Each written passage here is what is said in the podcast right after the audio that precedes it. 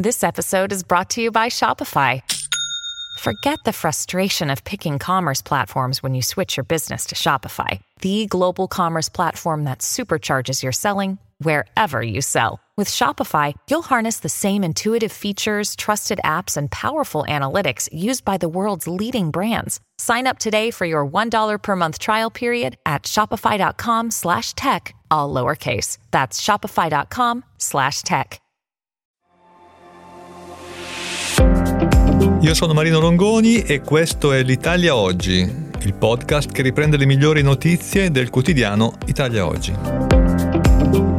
Ciao a tutti, ecco alcune delle notizie più interessanti pubblicate su Italia Oggi, mercoledì 7 febbraio. L'apertura è dedicata alle mail aziendali, mail aziendali a perdere, da bloccare o limitare a 7 giorni, massimo proroga di 48 ore, la raccolta dei metadati. I metadati sono giorno, ora, mittente, destinatario, oggetto e dimensione delle mail aziendali. Per tenerli per un periodo più lungo, che è comunque da definire, ci vuole invece l'accordo sindacale o l'autorizzazione dell'ispettorato. Attenzione, nessuna azienda conserva per così poco le mail aziendali, di solito vengono conservate all'infinito e nessuno ha questo accordo. Quindi sostanzialmente le aziende e le pubbliche amministrazioni sono fuori legge. La conservazione massiva per un indeterminato arco di tempo, come fanno tutti, viola la riservatezza dei lavoratori e quanto prescrive il garante della privacy che ha emanato un provvedimento che impone a tutti i datori di lavoro, privati e pubblici, di verificare lo strumento che gestisce la loro posta elettronica. Il provvedimento si inserisce in un quadro che eh, vede un uso massiccio da parte di pubbliche amministrazioni e imprese di programmi e servizi informatici per la gestione delle mail che sono venduti da fornitori anche in modalità cloud, i quali, proprio per impostazione predefinita, raccolgono massivamente, ancora prima che la mail arrivi al destinatario, e conservano per un lungo periodo i cosiddetti metadati relativi agli account di email assegnati ai dipendenti. Inoltre alcuni gestionali non permettono nemmeno al datore di lavoro di modificare l'impostazione di base, così non è possibile disabilitare la raccolta sistematica dei metadati o di ridurre il periodo di conservazione. Tutto ciò implica un problema di rispetto del GDPR, cioè del regolamento europeo sulla privacy, e dello statuto dei lavoratori, rileva il garante privacy, ma tutto ciò è anche in contrasto con la realtà. Oltretutto il problema dei eh, metadati eh, si sovrappone anche a quello dei contenuti delle mail, che non è esaminato in questo provvedimento del garante, ma sui quali vale sostanzialmente lo stesso principio, non si possono conservare per lunghi periodi di tempo, in realtà invece tutti li conservano anche perché una mail che mi è arrivata un anno fa mi potrebbe essere utile, potrei avere bisogno di andare a cercarla, verificarne i contenuti, eccetera, eccetera. Comunque bisognerà trovare un compromesso con le esigenze imposte dal garante. Seconda notizia, fisco amico, incassati 4,2 miliardi. Le lettere di compliance registrano un record anche per il 2023. Infatti il gettito derivante dal cosiddetto fisco amico è arrivato a 4,2 miliardi, un miliardo in più rispetto al 2022 e addirittura tre volte quanto realizzato nel 2017. L'ascesa continua dello strumento è supportata dall'incremento della tipologia di segnalazione di incongruità trasmessa ai contribuenti che spaziano dall'IVA alle dichiarazioni tardive fino ad arrivare alle attività finanziarie estere e agli incassi POS. A farlo da padrone comunque sono le comunicazioni relative all'IVA che sono circa il 60% del totale delle segnalazioni prodotte dal fisco. È un boom anche del numero di comunicazioni inviate nel 2023 con oltre 3,2 milioni di lettere recapitate ai contribuenti, circa 700 mila in più rispetto al 22, annualità che già aveva toccato il record di trasmissioni con 2,5 milioni di segnalazioni e incasso.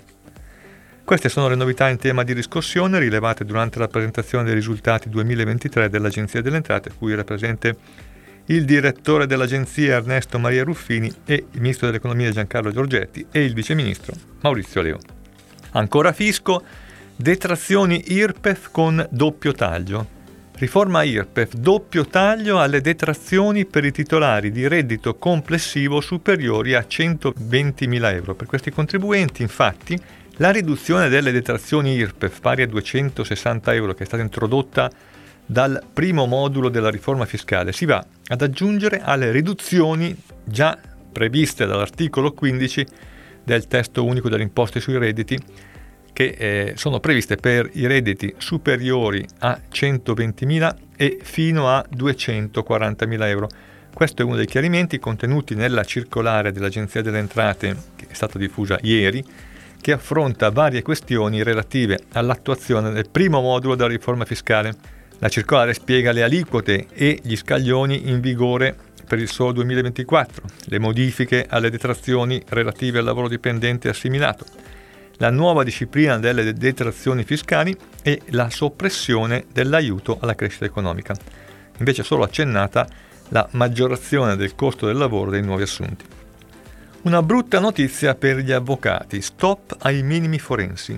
Il giudice può disapplicare i minimi dei parametri forensi perché sono contrari ai principi euro-unitari di libera concorrenza.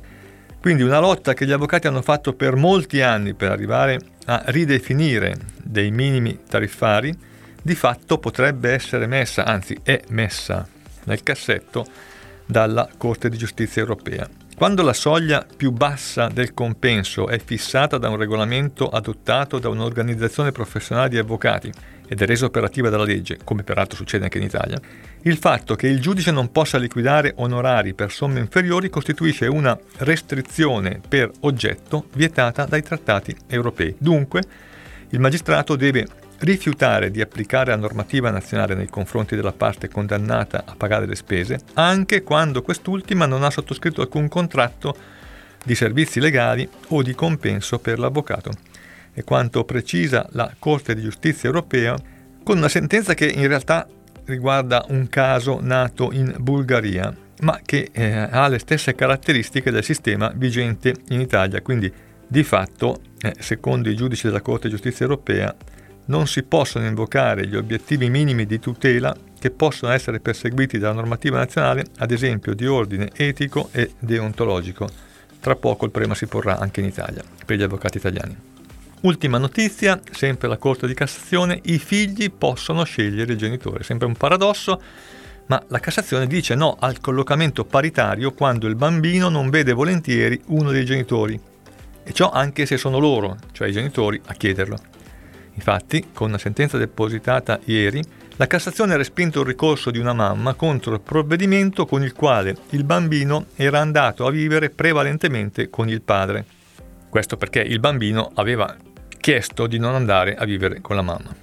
Ad avviso degli Ermellini, la frequentazione paritaria tra genitori e figli, che si accompagna al regime di affidamento condiviso nella tutela dell'interesse morale e materiale dei bambini, ha una natura tendenziale, nel senso che il giudice di merito può ben individuare nell'interesse del minore senza che possa predicarsi alcuna lesione del diritto alla bigenitorialità un assetto che se ne discosti al fine di assicurare al minore stesso la situazione più confacente al suo benessere e alla sua crescita armoniosa e serena. In questo caso, in pratica, il bambino aveva chiesto di non andare a vivere con la mamma e i giudici l'hanno affidato al eh, padre, naturalmente con una sistemazione che vorrebbe essere provvisoria nella prospettiva che ci sia in futuro una riconciliazione con la madre e quindi possa essere applicata in modo un po' più equo il principio della bigenitorialità. Questo è tutto per oggi, a risentirci alla prossima occasione.